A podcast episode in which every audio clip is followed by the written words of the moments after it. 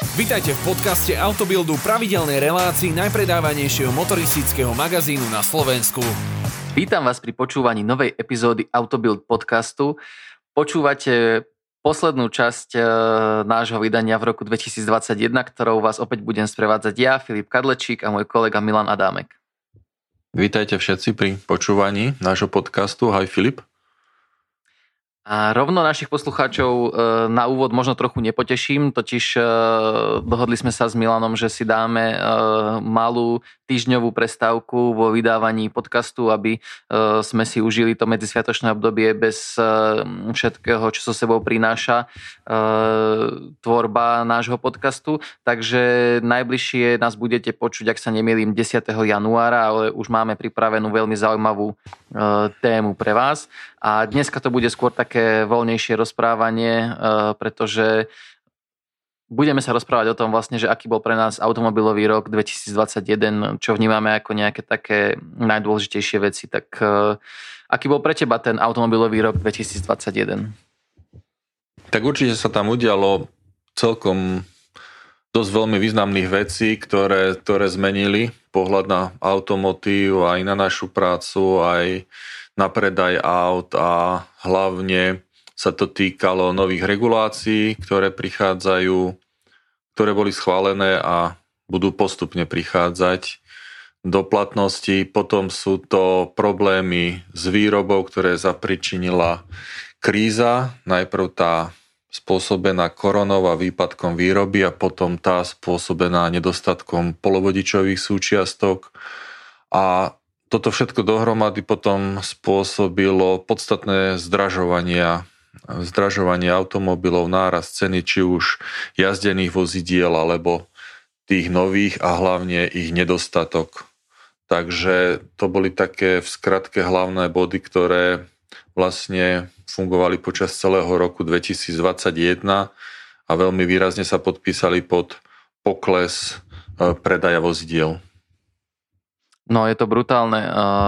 V podstate hovorí sa o tom, že e, máme úplne katastrofálne predaje, ktoré môžeme porovnať s tým, čo sa predávalo 10 ročia späť e, v Európe, čiže E, toto je naozaj veľmi silné. A zaujímavé je, e, že na konci roka sme sa dozvedeli vlastne mm, pred pár dňami, že aj USA idú výraznejšie sprísňovať emisnú, emisnú politiku, čo sa týka automobilového priemyslu a že budú trošku tak viac nasledovať európsku cestu, za čo môže mm, zmena administratívy z Trumpovej na Bidenovú, ktorá trošku viac, teda podstatne viac sa venuje tým ekologickým otázkam, takže je zaujímavé, že ten trend ekologizácie už e, nebude iba čisto európsky, ale čoraz viac si ho bude privlastňovať aj USA a, a rovnako Čína, ktorá, ktorú to taktiež neobíde a ktorá sa stáva čoraz väčším trhom z pohľadu elektromobility, v podstate asi najväčším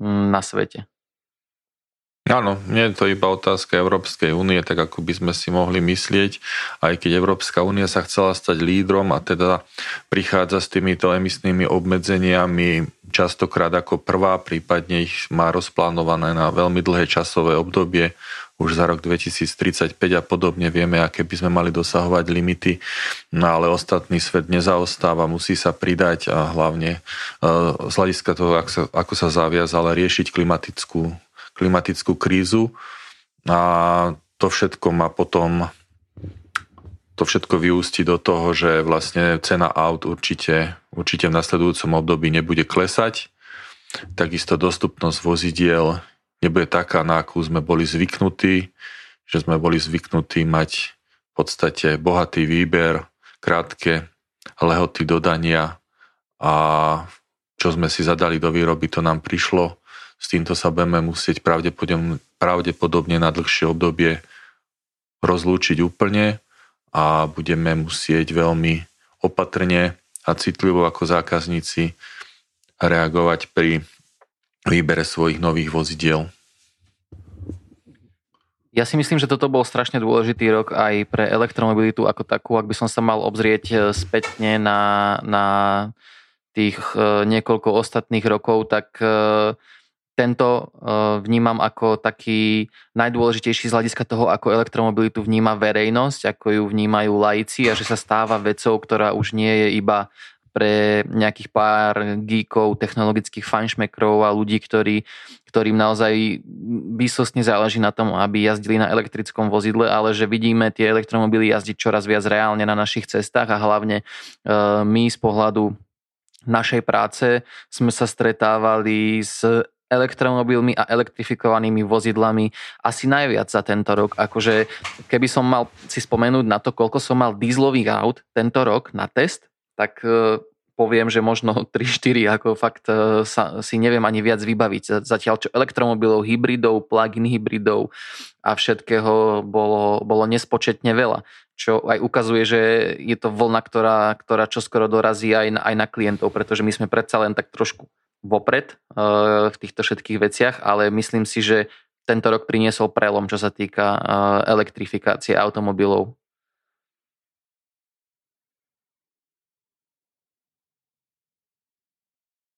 No, máš pravdu. Hlavne tá prvá generácia elektromobilov, eh, keď si ešte pamätáme pred niekoľkými rokmi, eh, bola v podstate takou hračkou prírody.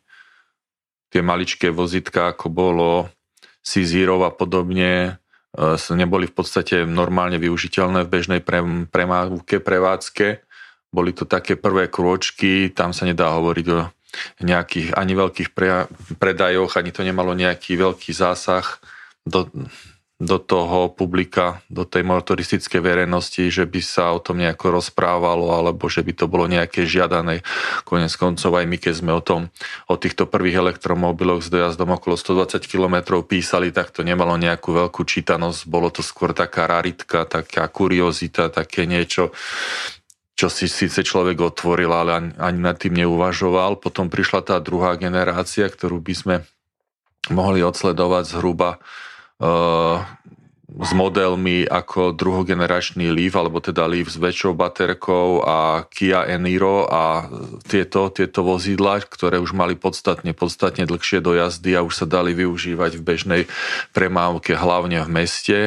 Ešte na takej diálnici to nebolo veľmi použiteľné. No a potom prišla táto súčasná generácia, respektíve tá, čo teraz prichádza, to znamená automobily s batériami s kapacitou vyššou ako 100 kWh, ako je EQS a podobne. Takže to je tá najnovšia generácia vozidiel, ktoré ponúkajú dojazd už aj vyše 500 km a dá sa s nimi bezpečne jazdiť aj na diálnici bez toho, aby sme mali nejaký výrazný strach e, z dojazdu. A už e, čo sa týka toho nášho publika, tak to už reaguje oveľa e, úplne iným spôsobom. Už sa naozaj ľudia o to zaujímajú, kladú otázky. E, mnohí tušia, že možno nie ich nasledujúce, ale to ďalšie auto bude musieť byť elektrické a preto ten záujem je má stúpajúcu krivku a ľudia sa o to zaujímajú, vedia, čo to so sebou prináša po väčšine. Už tí ľudia, naši čitatelia, ktorí sú viac menej istým spôsobom odborníci, pretože sa tomu minimálne uh, pri čítaní týchto našich časopisov a výstupov venujú, tak už vedia, čo od toho očakávať, aký to má dojazd, ako sa elektromobil nabíja, ako sa nabíja doma, ako sa nabíja na rýchlo nabíjačke niekde pri diálnici a podobne. Takže už tá e, vedomosť je oveľa na vyššej úrovni a zdá sa povedať, že niektorí z tých ľudí už aj uvažujú o tom, že by si možno v budúcnosti takéto vozidlo kúpili. Nie je to taký strašiak. Takže, a ten prelom podľa mňa prišiel veľmi rýchlo. Ako ja som osobne neočakával, mm-hmm. že mhm. to bude možno ten automotív, ak to tlačil, tak oni, oni vždy majú také tie plány, ktoré sú trošku nadsad, nadsadené a sa mi to nezdalo, že by to mohlo až, až takto rýchlo ísť. Mo, oni teda chceli, aby to išlo ešte rýchlejšie, ale z môjho pohľadu veci mm, naozaj ten, ten nárast tých predajov je celkom slušný, aj keď si môžeme hovoriť, že to dosahuje 1,2 až 2 Stále sú okrajové, jasné. Je, je to ale... okraj, ale, ale už len, už len 2, 2% z toho celého predaja sú v absolútnych číslach proste veľké čísla mm, a stále to stúpa. Tá, tá stúpajúca krivka je jednoznačná.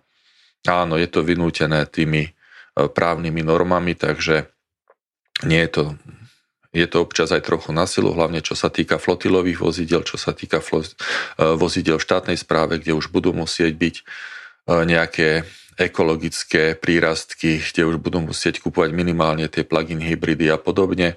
A takisto s tým nástupom tých počtov elektrických a elektrifikovaných aut sa celkom slušne rozvíja aj naša sieť tých nabíjacích staníc. A ty to máš ako?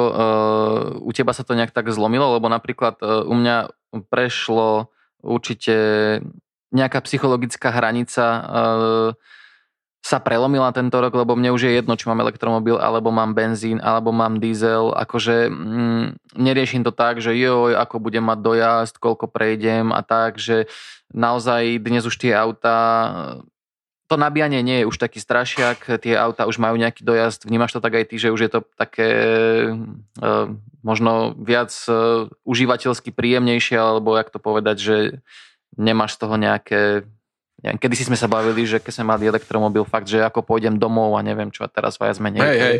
Úplne hej. jedno. Presne. Mm, je to citeľné, je to veľký rozdiel. Predtým, keď sme mali na test nejaký elektromobil, tak sa stávalo, že sme si ho proste nechali v redakcii s tým, že bude ho treba namerať, nafotiť, urobiť proste tie základné veci, ktoré sa pri testoch robia a teraz sme nevedeli, že uh, či počas tých dní, keď sa to bude fotiť, budeme mať dostatočný dojazd, či budeme mať tam čas ísť na nejakú nabíjačku a stráviť tam niekoľko hodín, alebo, alebo si ho nabíjať doma na kábliku cez celú noc a teraz ako to bude, či sa vrátim do redakcie, ešte mi tam zostane aspoň na toľko, aby som mohol jazdiť pred fotografom, tak ako jazdíme. A toto boli vtedy celkom oprávnené obavy. Naozaj tie prvé elektromobily nemali dobrý dojazd, tieto v súčasnosti už na to s nimi oveľa, oveľa lepšie. Uh, takže áno, je to, je to podstatný rozdiel. Práve hm, tento týždeň som jazdil BMW iX, ty si na ňom jazdil už niekoľko týždňov predtým.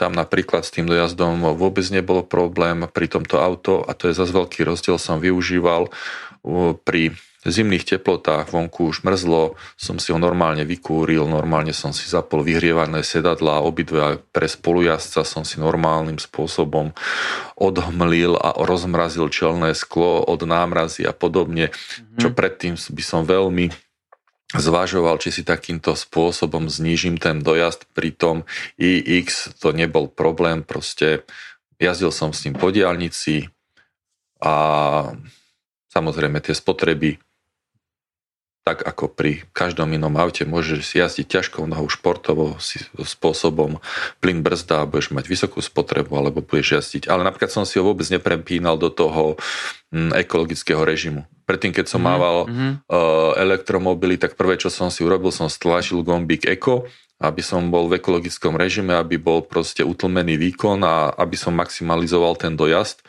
pretože sa mi zdalo, že bez toho proste sa nepohnem a teraz mi to ani nenapadlo počas toho týždňa na tom iX, aby som hľadal, no má tam ten režim, ale jazdil som na normále a keď som si chcel vyskúšať dynamiku, tak som jazdil v športovom režime a vôbec ma to nejako ne, netrápilo.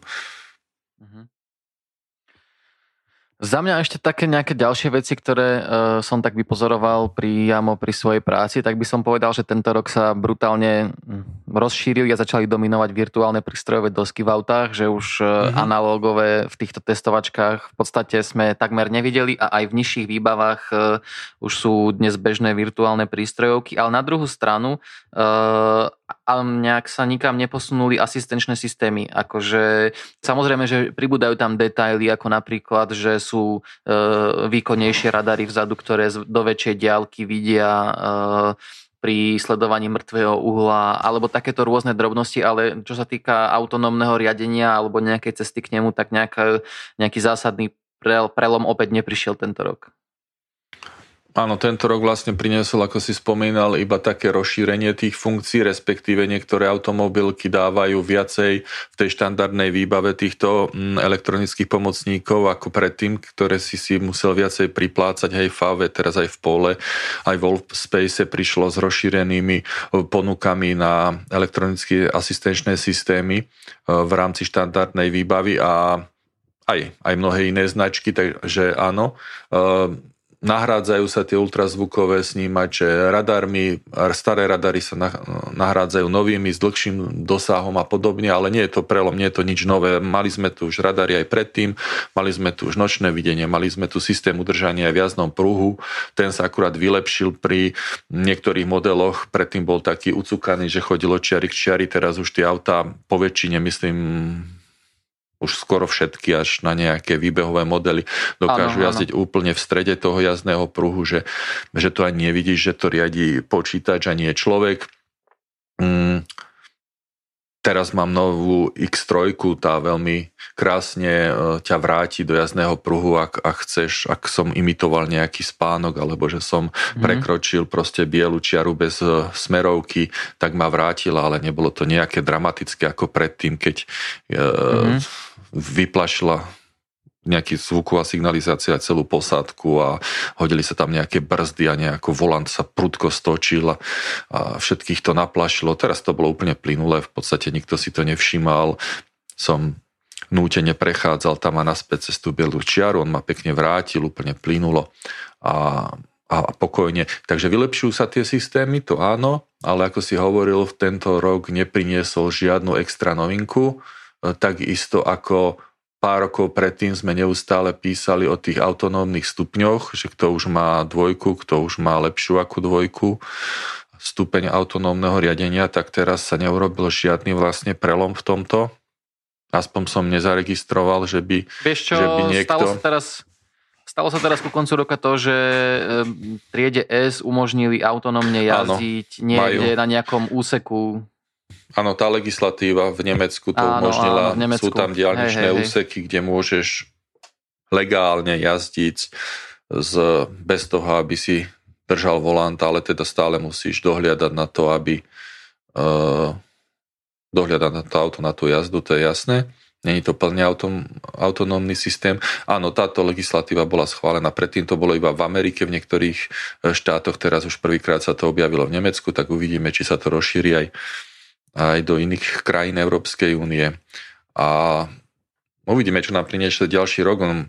Vieme, že tá čipová kríza spôsobila aj to, že e, sa začali predávať autá bez niektorých funkcií, alebo naopak mm-hmm. predávajú sa auta iba vo vyšších výbavách, aby sa ušetrilo na množstve vyrobených vozidiel a zachovala sa čo najvyššia marža, aby tie automobilky mali dobrú, dobrý zisk, tak vlastne to riešia týmto spôsobom, že sa vynechávajú tie nižšie výbavové verzie a to môže do budúcna ovplyvniť potom aj uh, využívanie nových autonómnych systémov. Neviem si predstaviť, že by teraz niekto zavádzal nejaký nový lidar alebo podobne, keď by tam potreboval strašne veľa vodičových prvkov, ktoré nie sú vôbec na trhu.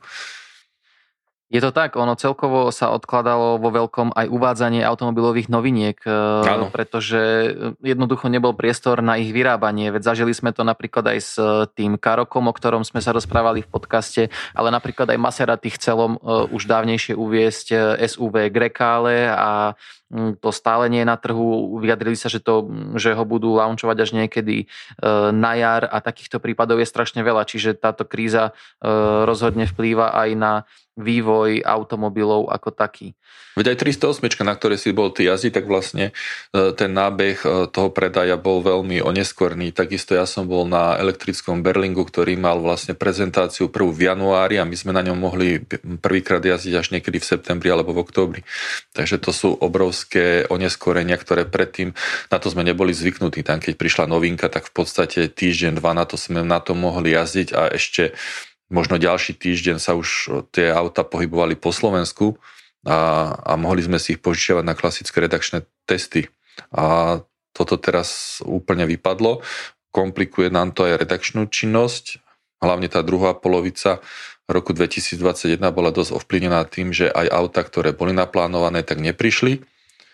A keď sme si ich chceli naplánovať, tak automobilky nám povedali, že možno január, február 2022 Takže uh, mnohé z tých noviniek, ktoré už by sme inak bez týchto kríz rozličných mali dávno otestované a najazdené, tak teraz na ne iba, iba čakáme a, a prichádzajú tak nejako postupne.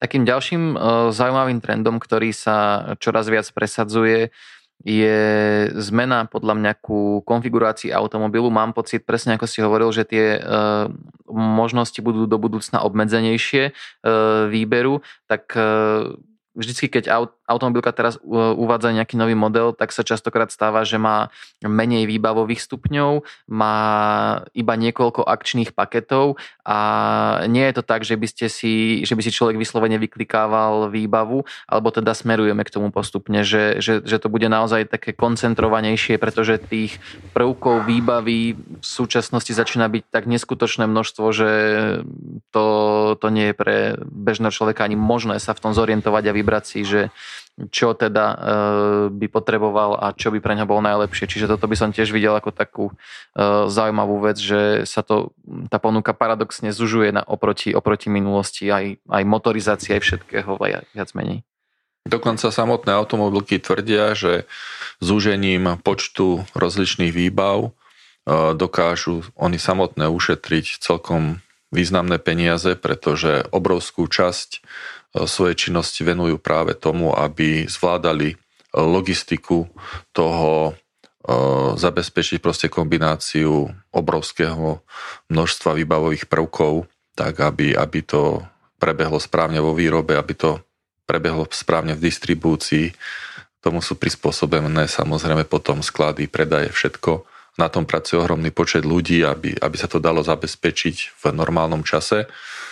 A v minulosti sme boli zvyknutí, že japonské automobilky mali iba niekoľko výbavových stupňov, povedzme 3, a nemali takmer nič navyše e, príplatkové, maximálne tam mali príplatkový, príplatkovú metalízu jednu, prípadne príplatkové väčšie disky kolies, jeden, dva disky, koniec.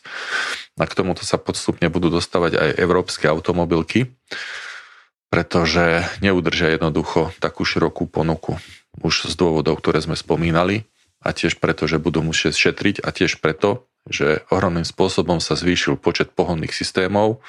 Vieme, že takedy sme mali na výber benzín, diesel, potom snať prišla, prišiel nejaký plyn, či už e, skvapalnený propán alebo stlačený zemný plyn. No dneska už máme plug-in hybridy, hybridy, mild hybridy, elektrické autá. A tie elektrické zase sú rozličné, sú s jedným elektromotorom, s dvoma, s malou batériou, so strednou, s veľkou batériou a ich rozličné kombinácie.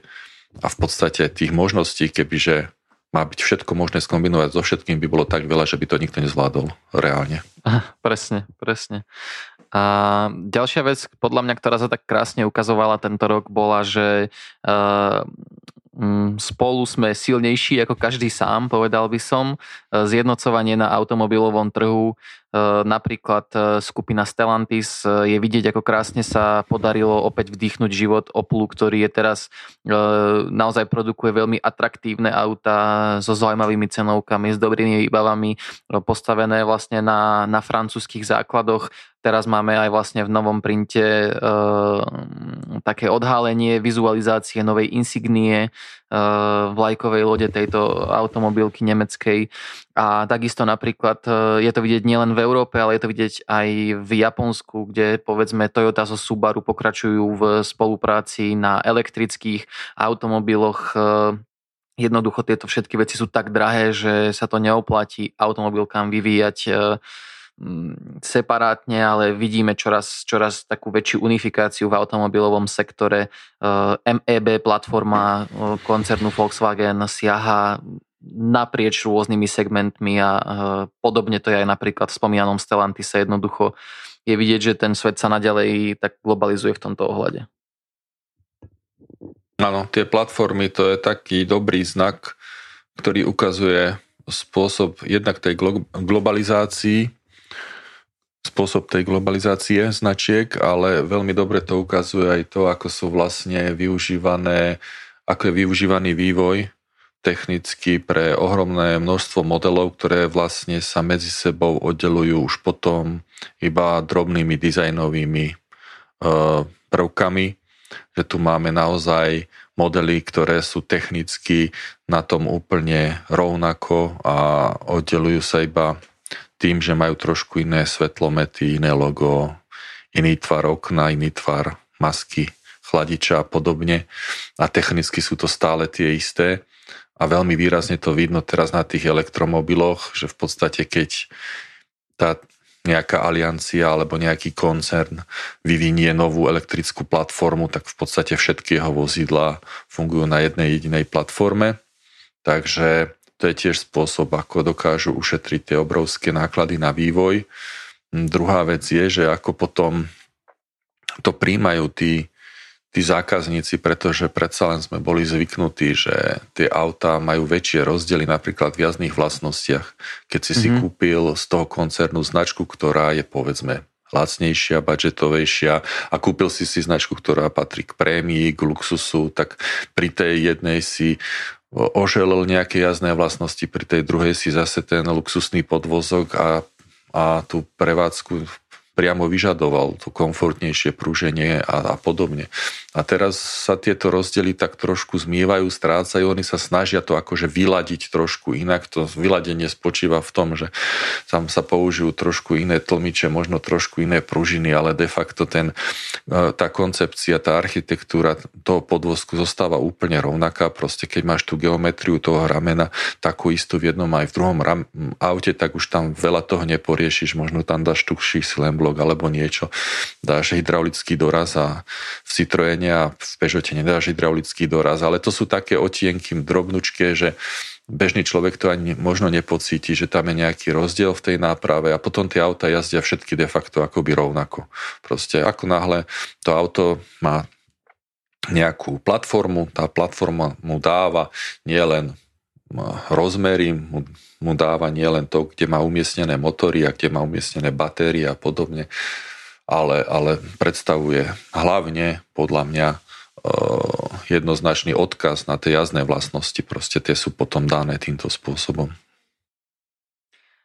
Musím len takú malú poznámku pre poslucháčov, že vlastne my sme si nerobili žiadnu nejakú špeciálnu prípravu e, na túto epizódu, ale ja som za to rád, lebo podľa mňa e, práve o to je to také autentickejšie a naozaj nerozmýšľali sme nad tým príliš dlho a hovoríme potom tie trendy, ktoré naozaj považujeme za dôležité. A mne teraz napadlo, keď si ty rozprával, že vlastne veľkým trendom v automobilovom priemysle ako sa ukázalo, bude možno aj taká práve, že antiglobalizácia, alebo ako to povedať, že uh, bude dobre, keď časť výroby uh, zo sveta prenesieme do Európy a budeme sa o to uh, v Európe rozhodne snažiť.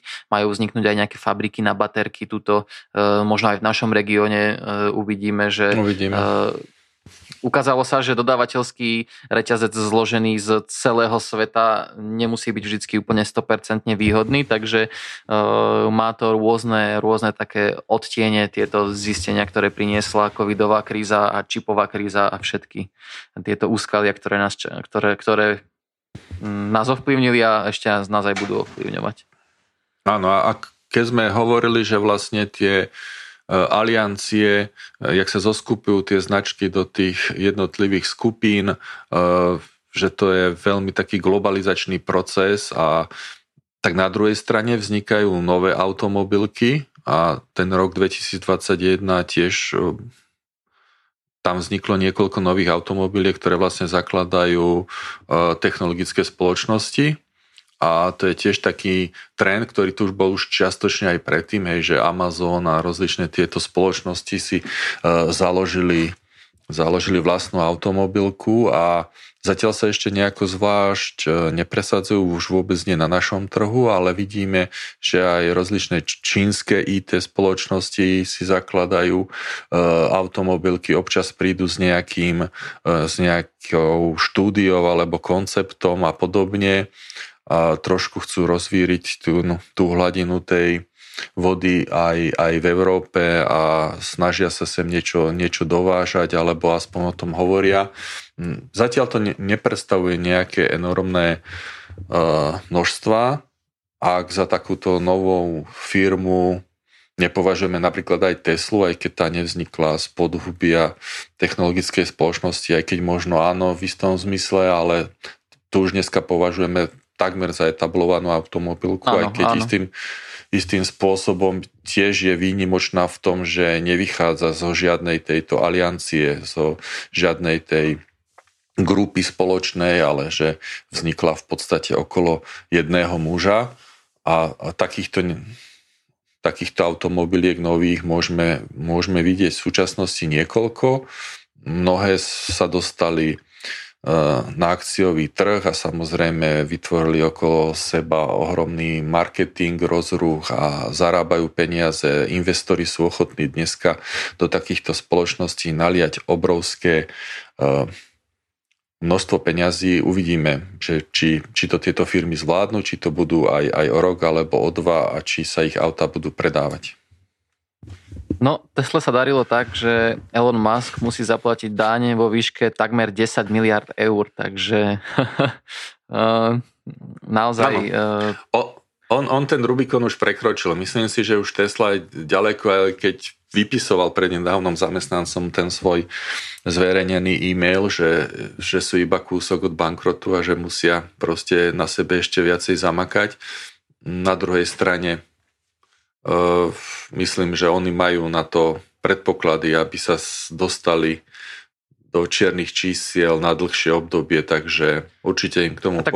pomôže aj nová otvorená fabrika v Nemecku pri Berlíne. Presne, presne, presne. Hej, vieme, že mm, to určite zvýši počet e, tesiel mm, v, v Európe. Európe, 100%. A tak oni dlhodobo podľa mňa balansujú na nejakej takej hrane. Ja som si napríklad tiež e, myslel, že e, Tesla to skôr nedá ako dá pred pár rokmi, lebo naozaj to vyzerá vyzeralo s ňou všeliako a možno aj stále vyzerá v útrobách, len to nevidíme, ale teda zjavne e, vedia, čo robia. No, na druhú stranu, keď si tak zobereš, tak taký Cybertruck, odkedy uh, mu Musk rozbil uh, to bočné sklo pri premiére, sme nejak akože nevideli. Jasné, že sa objavilo, že tu sa testuje, tam sa testuje, tuto ho ukázali, tuto na ňom Musk niekde prešiel. A akože sú takéto správičky, ale uh, tiež to nie je úplne jednoduché vdychnúť život novému modelu, keď presne je to samostatná firma, e, nezdiela s nikým viac menej nič, alebo teda veľmi málo zdieľa. Takže e, je to tak, no. Neviem, že čo ešte také, už mi asi, už mi asi nič také zásadné e, nenapadá, čo, čo, čo by nejak stálo za zmienku, že čo sa stalo tento rok také dôležité. Boli tu možno ešte nejaké drobné technické veci, ktoré Môžeme spomenúť napríklad, e, podľa mňa rok 2021 bol zaujímavý aj v tom, ako sa z, e, zväčšovali rozmery head-up displejov, teda premietania, mm-hmm. premietania na, na čelné sklo. Tam naozaj niektoré automobilky išli do, do obrovitánskych uhlopriečok, ako Mercedes a podobne a tiež prvýkrát asi v tomto roku som mal možnosť viackrát si vyskúšať spojenie klasickej navigácie na head-up display s uh, rozšírenou realitou. Hm, to, je že to, to bola taká novinka, ktorá síce už existovala aj pred rokom 2021, avšak nie v bežných produkčných autách a v autách, ktorých sme my bežne testovali a teraz už sa k tomu dostávame stále častejšie. Takže to je tiež ďalšia vec, ktorá určite v tom nasledujúcom roku bude ešte posilnená a myslím si, že to je celkom rozumná záležitosť, ktorá nejako nevyprchá, určite si ju ľudia budú chcieť priplácať, tí, čo na to budú mať tú rozšírenú realitu. A myslím, že aj ona samotná bude stále poskytovať viac a viac možností, nebudú to iba tie nejaké šípky na tom čelnom skle alebo zvýrazňovanie jazdných pruhov a podobne, ale v budúcnosti to má ohromné, ohromný potenciál podľa mňa už aj v podstate máš pravdu, čo sa týka technológií, treba povedať, že aj Matrix LED svetlomety e, získali e, trošku viac na takej nejakej masovosti, alebo povedzme, že viac sa dostali do sériovej výroby, majú ich auta ako napríklad Volkswagen Polo, Opel Corsa, Eh, naozaj už aj b segment, nie je to iba výsada luxusných limuzín alebo SUVčiek, takže eh, to takisto eh, tieto, tento typ svetlometov zažil veľký rozmach a určite vám odporúčam, ak máte, ak si budete konfigurovať auto alebo vyberať a máte v rozpočte priestor, aby ste si za ne priplatili, lebo je to naozaj taký game changer, čo sa, čo sa týka osvetľovania vozovky v noci. No, určite dá sa povedať, že Matrixové svetlomety diodové poslali asi úplne na eh, smetisko historické rozvíjajúce sa laserové svetlomety a úplne skončili v podstate výbojky plnené vzácnými plynmi ako xenónové a podobne. Takže do budúcnosti predpokladám, že naozaj tie diodové svetla prevezmú moc kompletne nad osvetľovacou technikou. BMW sa ich ešte stále drží, aj napríklad tá iX má tam tie laserové, uh, neviem čo sú to, šošovky, alebo ako to, ako to presne technicky povedať, výbojky a oni, ona to používa na diaľkové svetla, ale inak má tiež Matrix eh, LED svetlomety na, na bežné svietenie, takže myslím si, že BMW to robí možno nie, že iba preto, ale hlavne preto, že tú technológiu už má, ale asi tiež už sa aj nejak nebude extra venovať eh, do budúcna, lebo tie ledky sú proste ledky. To... Hlavne už do, do svit dĺžkový tých no. lediek no. sa každý rok zväčšuje a už ten laser má problém tomu konkurovať, aj keď on mal v podstate túto maximálnu výhodu v tom, že dokázal e, fungovať na obrovské vzdialenosti. Asi má význam ho ešte používať ako diaľkové svetlo a postupne uvidíme, ako, ako pôjde ten vývoj, ale tie diodové svetlá majú tú úžasnú výhodu, že sú oproti ostatným technológiám aj oveľa lacnejšie, zaberajú menej miesta, a sú energeticky menej uh, náročné na spotrebu elektrického prúdu, takže v budúcnosti, keď budeme používať stále viacej elektromobilov, tak budeme rátať aj s takýmito drobnosťami, ako ušetriť elektrinu na osvetlenie a podobne. Takže tam tá dioda má nesporné výhody. Presne tak. No dobre, asi, asi sme hm, vypichli také najdôležitejšie body, si myslím. Určite áno. Tak sme si zhrnuli ten rok 2021 a už sa teším na nahrávanie ďalšieho podcastu. Tam už máme pripravenú, pripravenú peknú témičku o histórii výstavby diálnic na území Československa a Slovenska, pretože budúci rok to bude 87 rokov, čo sa začali plánovať diálnice na našom území a je to celkom vtipné a zároveň aj naplač, že ešte stále nie sú dobudované ani v tom rozsahu, ako vlastne vtedy v tých 30 rokoch minulého storočia zamýšľali naši predkovia, že by to, že by to stihli. Oni to plánovali stihnúť teda o oveľa rýchlejšom tempe a mne sa zdá, že možno ešte ani moja generácia sa nedočka kompletnej tej sústavy diálnic, tak ako bola naplánovaná dakedy. No tak ako bola naplánovaná, asi nie, ale konečne sa možno aspoň dočkáme e, spojenia na, v strede Slovenska, na severe stredného Slovenska, prepojenia tých kľúčových úsekov. To by snať mohlo prísť niekedy v najbližších, najbližšej dekáde, alebo tak uvidíme. E, však to si tiež povieme, to by som zasa ja chcel tak e, čo najlepšie zmapovať e, pre vás, aby ste vedeli teda, že aký je stav v tuneli Višňové sa vyskytli teraz komplikácie, tak o tomto všetkom si vlastne povieme o dva týždne. Je sa na čo tešiť, tak Ďakujeme vám za priazeň v tomto roku a e, prajeme vám všetko najlepšie. My nahrávame deň pred Vianocami, takže Milánko, tebe prajem e, pekný štedrý deň a vám prajeme pekného Silvestra, pekné sviatky. Pekné sviatky, do počutia. Počúvali ste podcast Autobildu, najpredávanejšieho motoristického magazínu na Slovensku. Na príprave tejto časti sa podielali Filip Kadlečík, Milan Adámek, Tomáš Valent a Matej Martinček.